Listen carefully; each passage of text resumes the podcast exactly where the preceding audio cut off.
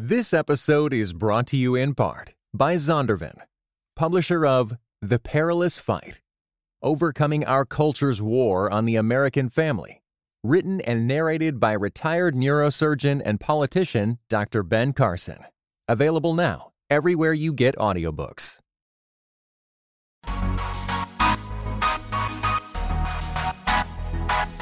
Dynamic voices for a diverse church. This is Pass the Mic.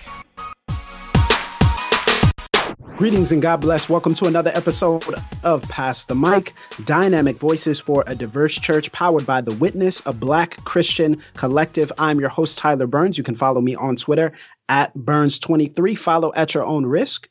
And joining us, as always, is the president of The Witness, the man, the myth, the legend, Mr. Blue Check Verify himself, Jemar Tisby. Jemar, what's going on, brother? Hey man, you know how much we love our pass the mic listeners. I mean, How we much? say it all the time, but How much, bro? You got to tell them how much we love them. sometimes we got to show y'all and get folks on the show that we just know you're going to love to hear their insights and learn from. And I think today is one of those episodes. Yeah, I think this is one of the few times that we have someone who is a greater blue check than you, right, Jemar? is that is that true? It's a low bar, bro. We could, we could do better than that. Yes, but yeah, I'm thrilled uh, to have this guest on today. Yes, the guest we're speaking of is Reverend Rob Lee the Fourth. Um, he is a descendant of General Robert E. Lee, and you guys might have seen him and heard him on the MTV VMA Awards, uh, where he came on and denounced white supremacy. Also introduced Heather Heyer's mom as well as she launched the Heather Heyer Foundation. Um, he is the author of a book, Stained Glass Millennials, which you can go and pick up wherever books are sold. And we just had a great conversation with Reverend Rob. I don't know about you, Jemar, but I really enjoyed it. I appreciated it. I appreciated his accessibility and his honesty and his clarification on some points that maybe, you know, we may have missed or maybe we didn't see from his perspective. So I just had a really good time. I, I don't know about you, Jemar. This is going to be really nerdy, but something I think folks should listen for. So, uh, Reverend Rob mentioned that he's teaching public speaking, and you can really hear it in his answers. I mean, first of all, the man is sharp. Like he didn't even pause, or either he's really well versed at these questions, but I think he's, I think it's probably both. But he didn't even pause when he answered questions, and he did so so clearly such simple, accessible language, but such profound thought. So I really enjoyed simply listening to him. Yes, absolutely. And if you guys want more awesome interviews and interactions, we encourage you guys to go to patreon.com forward slash pass the mic. The P and the M are capitalized and give to the podcast. You can be a subscriber or a patron to the podcast, giving as little as $1 a month and as or, uh, actually $1 per episode and as much as however much you want per episode to bless us and to continue getting amazing guests. And we have some great things in the works for you as well, which we are sure that you will like. But for now, we want you to tune in and listen, sit back, and enjoy this conversation with Reverend Robert Lee IV. Reverend Rob Lee, thank you so much for joining us here on Pass the Mic, sir. Thank you so much. It's a pleasure to be here. Now, I'm very curious and fascinated by how narrative kind of overcomes our lives as it relates to family and heritage and ancestry and legacy. And for you, it's a very unique situation, obviously, having a famous ancestor or infamous ancestor, depending on how you look at it, with General Lee. But I'm curious, growing up, did you hear all these stories? Did you were you taught this narrative? Uh, how was your your life growing up in the Lee family? Well, narrative um, to me is very important. Um, the idea of who we are and where we come from and where we're going is something that I studied a lot at when I was at Duke Divinity School. Um, but I honestly can say I didn't hear much about Robert E. Lee growing up. Um, it wasn't something my family particularly talked about. We would go to Arlington House on our vacations in Washington, D.C., and we'd see the Lee family's home uh, stomping grounds where my uncle Robert Edward Lee would have lived for a season. And I, I thought it was interesting, but I wasn't particularly enthused by it. I was much more interested in presidential history. Um, at the time, as a young kid, I was much more concerned with what was going on with presidential history. I knew all the facts and the trivia, but I didn't know that much about my own family. And that's my own fault um, because I'd never asked any questions about it. I was never, you know, we just kind of accepted it as kind of this thing that was. It was never a, a thing that we fully engaged in as a family. So maybe that's a little bit of all our faults for not engaging in it. But mm-hmm. nonetheless, we just it just wasn't something that came up as much. What was the first initial touch point kind of that moment where the light broke through. You had this realization, and, and, we'll kind of start there. Then we'll talk about the realization for for activism and for pushing for justice for marginalized people groups. But as it relates to first understanding and knowing your history, what was the first point, if you can remember it, that you realized, oh, this is a this is actually a really big deal? Gosh, I remember having um, when I was younger, I had a um, person who would help out and babysit me while my mom and dad were at work. Her name her, her name was Jamie Bowman, and Janie um, was very careful not to drink any beverages after me. And the she brought her own glasses, she brought her own utensils mm. um, to eat after me um, because she was deeply steeped in the Jim Crow South. And this was nineteen. This was the nineteen nineties. It wasn't very long ago, but she was still so steeped in that the traditions uh, of persons of color in that time period that um, she could never get over it. And I real remember very vividly, even as like a four year old, thinking to myself, "There's something horribly wrong with this. There's something horribly um, misplaced in this situation." And it needs to be addressed. And it was in part because my name was Robert Lee, and it was in part because of that mm-hmm. lineage. It was also in part because I was a white male. Um, she knew how white men turned out to be. And um, I don't think she wanted anything to do with that. So Rev Rob, uh, if I may, uh, you're a man, I'm sure, of many talents, and you could have kind of grown up to be anything you wanted. And you're a pastor. And so I'm curious about the intersection of your family's history, the realization of, of some of these things, and also what led you to ministry as a particular vocation. How did you kind of end up where you are in terms of ministering to people? Well, gosh, you know, I think some people think that I went into this to be an activist, and I didn't. I, I actually see mm. this as an extension of being being a pastor. And part of being a pastor is saying those things that are difficult to a community that doesn't want to hear them. Um, and I think that that's part of the mission and ministry of the church um, as an extension of that pastor is to say difficult things to the world that the world doesn't want to hear. Now, we don't always get that right, and oftentimes we find ourselves getting it wrong. But at the heart of ministry is is saying difficult things, prophetic things. And we have scripture to look back on. We have the prophets of old who said difficult things to the people of Israel. And um, that's not just in our faith, but in other faiths as well.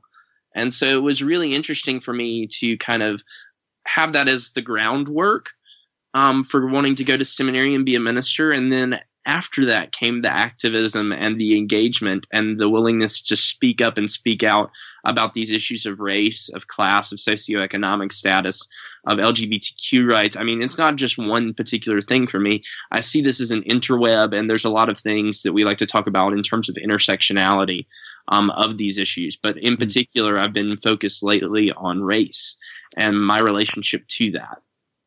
So you, you, you talked about uh, activism and uh, you're not just an activist you're a very public activist and i think most people sort of got their first exposure to you from mtv and this massive platform there so can you tell us about kind of how you got on their radar and how you ended up in that moment that proved so pivotal and controversial for so many people well, it's a really interesting story. The friend of the president of MTV was listening to NPR's Weekend Edition with Lulu Garcia Navarro.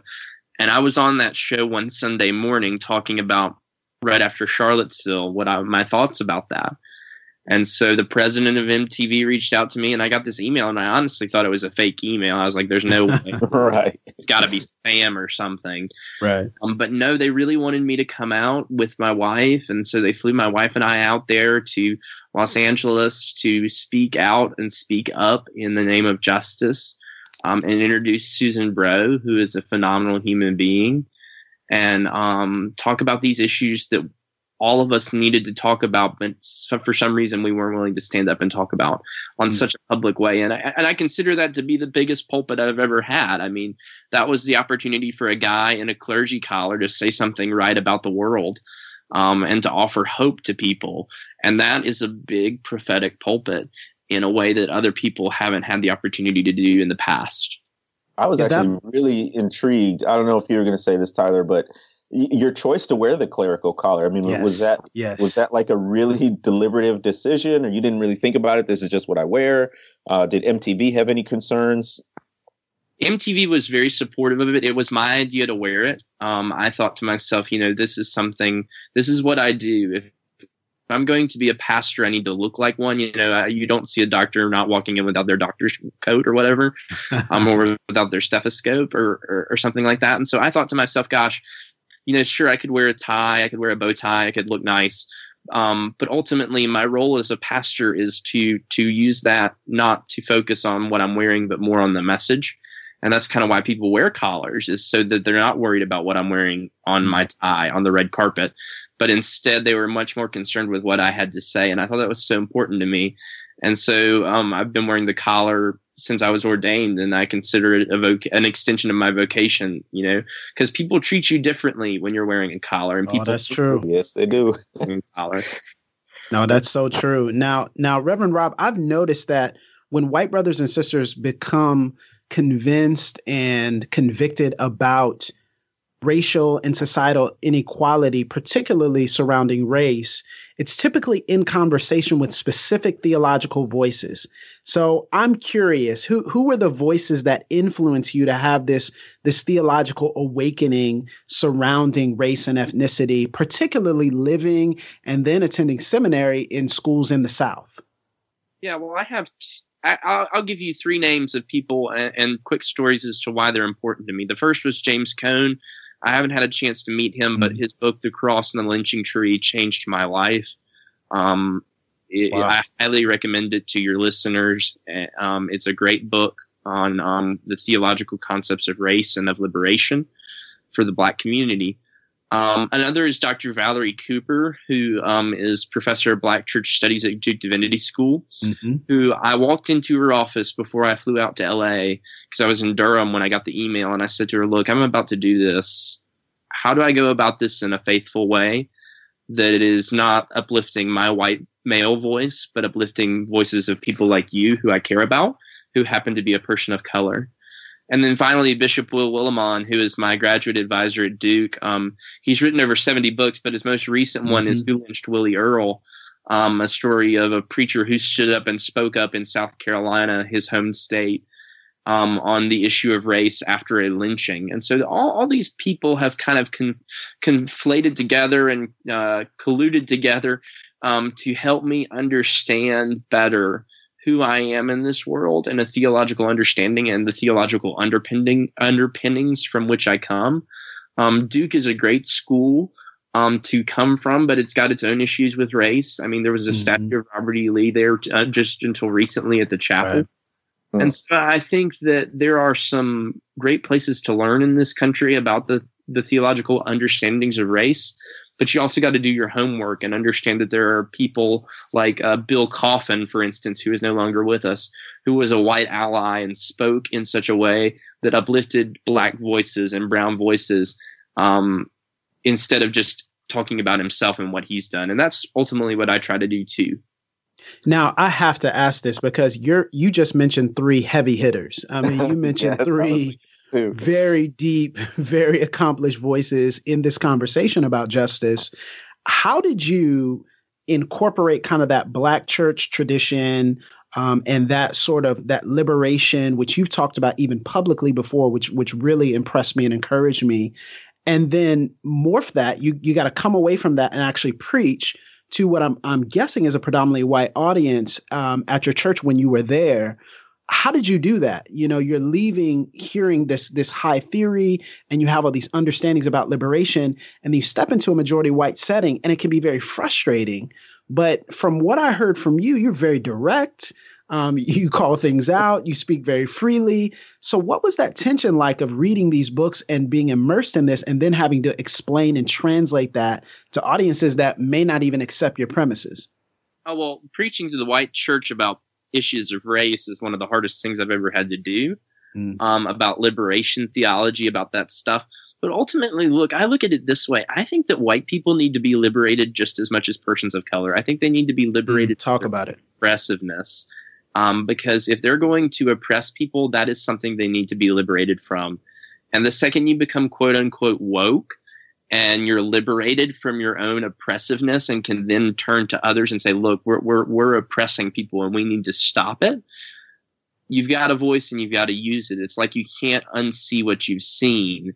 And regardless of whether I want to have this conversation or not, I'm having this conversation kind of thing. You know, you it, it, would be easy for us to go back into our silos and kind of hide back into what we've always known. But um, once you've kind of tasted that sense of liberation, that people can be free from their oppressiveness or they can be free from oppression, then it's something that is deeply beautiful and something that I think is is worth worth screaming at the top of my lungs about and even losing a job over. Yeah, you and and and you did. You stepped down from a a pastoral position that you had, and I'm curious are are you are you preaching now, or or how are you keeping busy these days? Well, I'm adjuncting at a school, um, Appalachian State University, and I'm teaching a class in religion, focusing on race and then I'm teaching public speaking, but I'm also doing a lot of speaking engagements. Tomorrow I'll be in Charleston, and then I'll be in Charlotte, and then in Baltimore. I'm all over the place. Um, but it's opportunities to talk about these issues that are keeping me going. And I have to consider what the implications of that too. You know, what does it mean to um, profit off these things and have to make a living talking about liberation? So we're very careful about how we do that and make sure that we're giving back to the community with what my wife and I have been given um, and what um, how we conduct ourselves in the world is important for the liberation of others. So I'm curious. Um, a, lot of times, I'll get questions from folks, particularly white folks, who are they're with it, right? They they realize the importance of conversations about race and the need for racial progress in this area, but they have relatives and mm-hmm. they have friends who who don't, who aren't on the same page, and so they're ironically asking me about it. Um, I, I, I don't have white family members in my immediate family. And so I'm wondering if you have found in your comings and goings and all your talks and whatnot, more effective ways or, or useful approaches to talk to uh, other white people, particularly white Christians, who may not, I mean, may be resistant to this idea for whatever reason. Um, are there some practical tips that you can give us?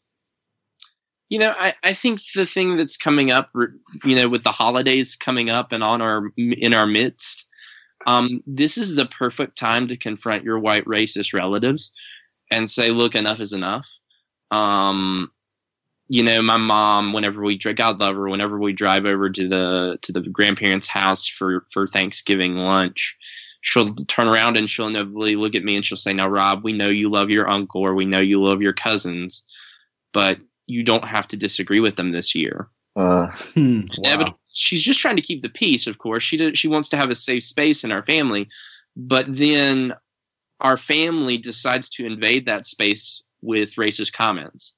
And so I'm left either to smile and nod or to which is what most white folk do ultimately or we can say you know this is this is time for us to speak up and speak out about issues whether it's the MTV Music Awards or the Thanksgiving or Christmas table um, these are issues that we can speak up about with a voice that may sh- you know may struggle to find words but needs to be said and um, it may you know you may stutter a bit or your voice may shake but you've got to speak the truth mm. because if you don't who else is going to you know, who else is going to speak that truth yeah. to that person?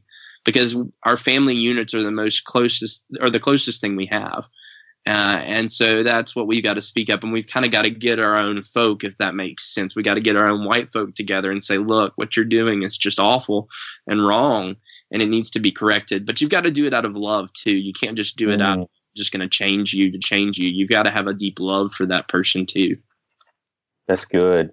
I want to ask sort of on on the flip side, right? We were talking about how you persuade or, or engage folks who are resistant to this idea.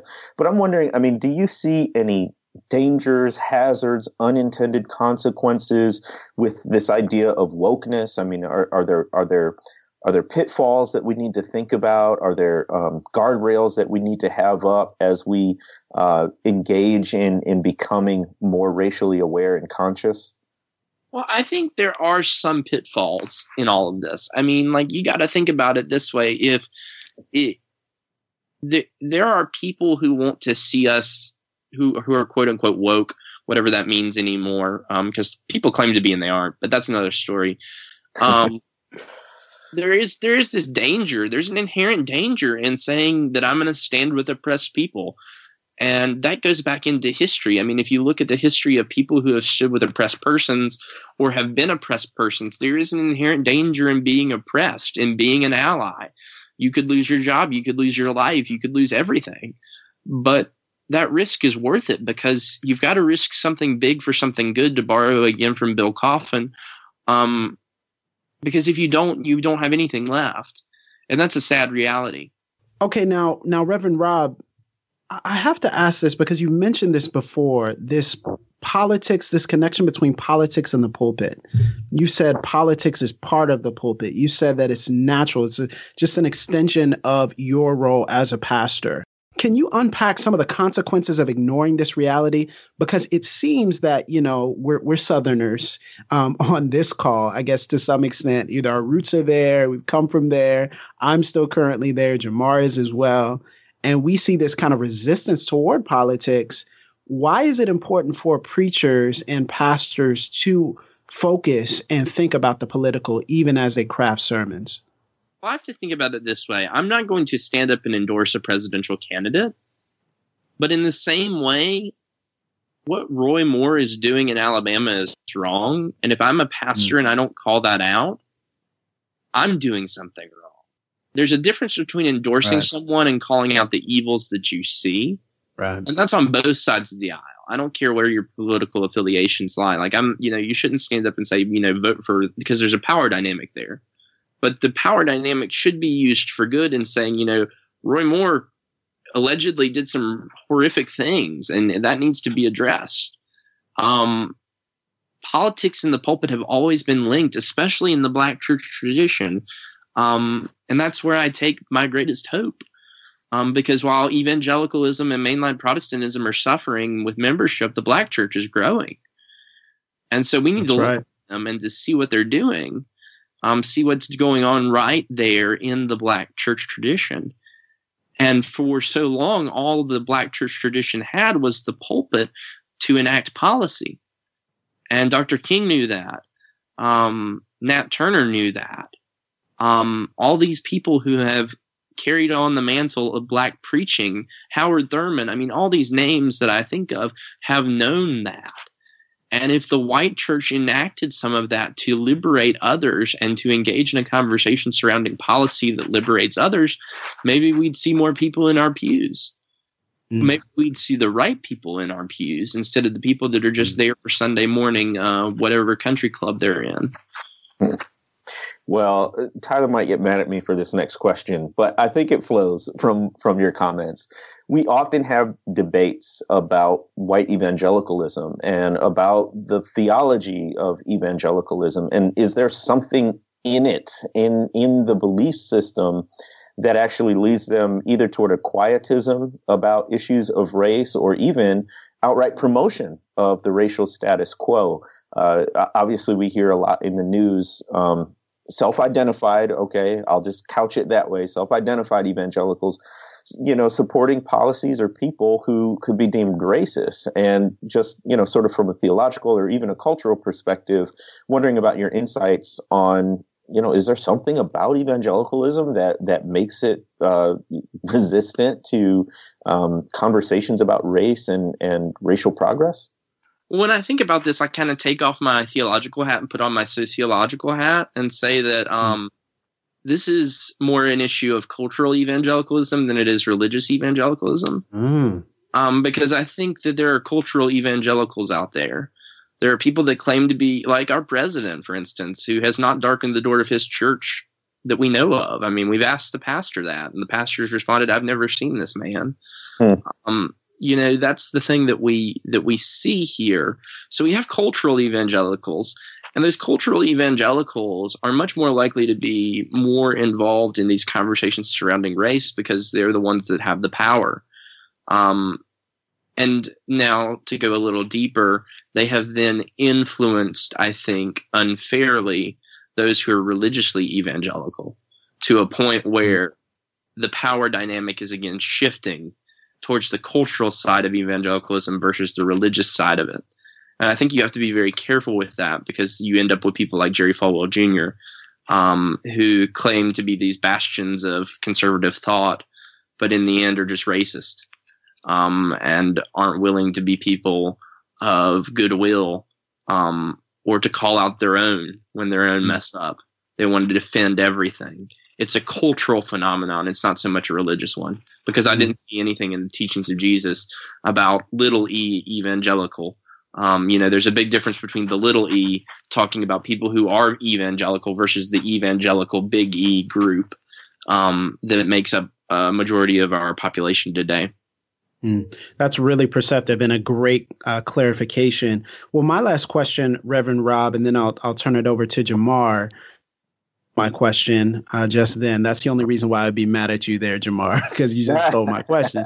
But uh, my last question is: you you've addressed the issue of commemorating Confederate iconography and and other symbols using the word idols. And I think that's a very strategic choice. It, it seems as though if we're going to penetrate and get through to the little e evangelicals to um, lead a movement of revival and repentance, we have to address and and call out sins as they are. And and you talk about idolatry. Explain why that's so important for us to use that word idols and to emphasize the idolatry of American evangelicalism over just simply calling it, oh, that's wrong, you shouldn't do that. Why is it important to call out idols? Well, there's this great story in Acts, uh, the book of Acts, the 19th chapter, um, where Paul is coming into Ephesus, and Demetrius is a silver maker, and he's concerned that because Paul is converting people to the way, that um, that, that his business will be hurt, that his economy mm-hmm. will be affected, because he builds statues to Artemis, the god of the Ephesians. And so this goes back a long way. This is not just um, something that we're facing. This is something that Paul faced when he was journeying through Ephesus. And so I, I kind of look to that and think to myself, well, Paul thought that Artemis was an idol. And we're all clear in the Abrahamic faiths as to what to do with idols. They are to be destroyed.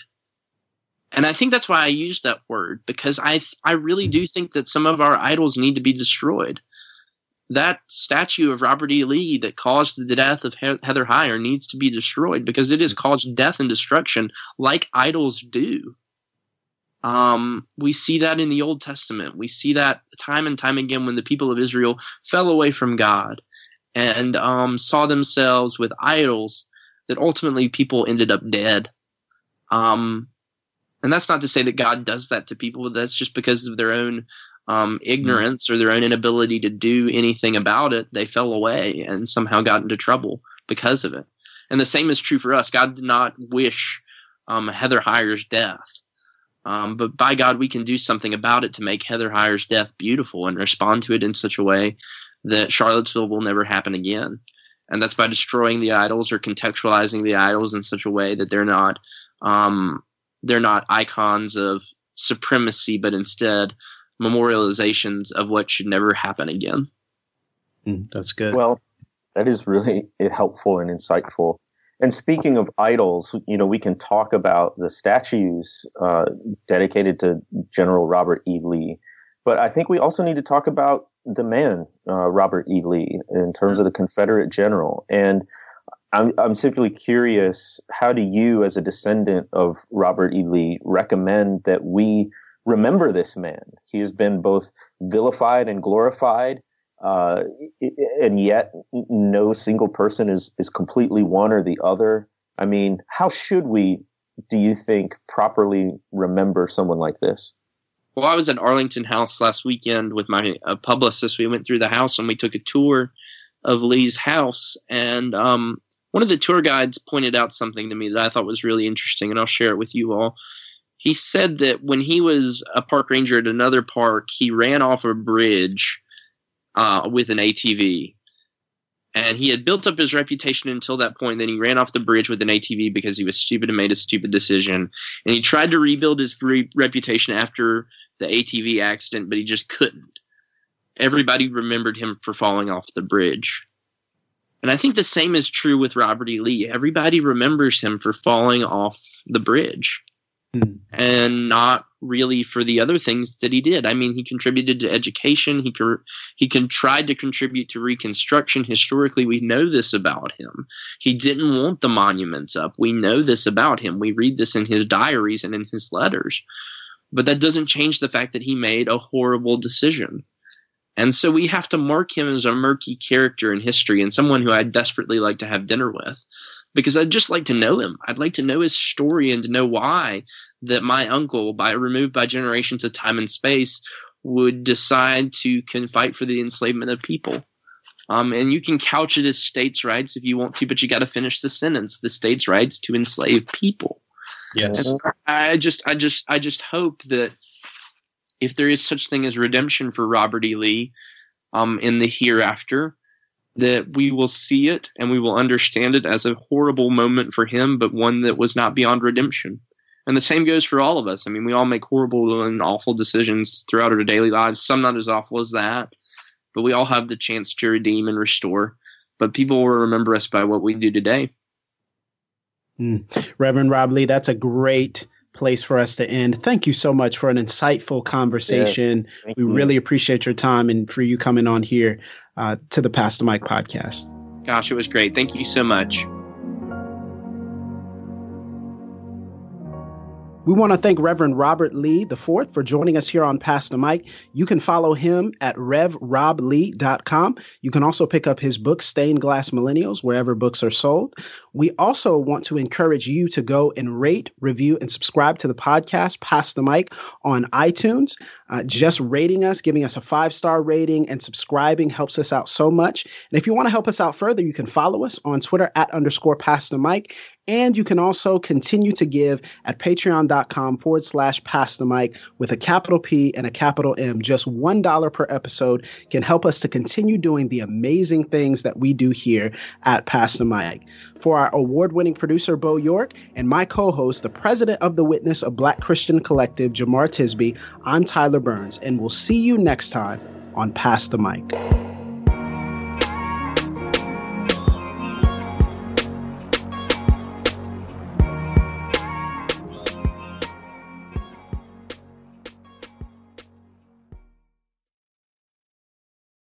This episode was brought to you in part by the Areopagus Podcast, two clergy of different traditions, Father Andrew Stephen Damick and Michael Landsman, discuss encounters of historic Christianity with other religious traditions.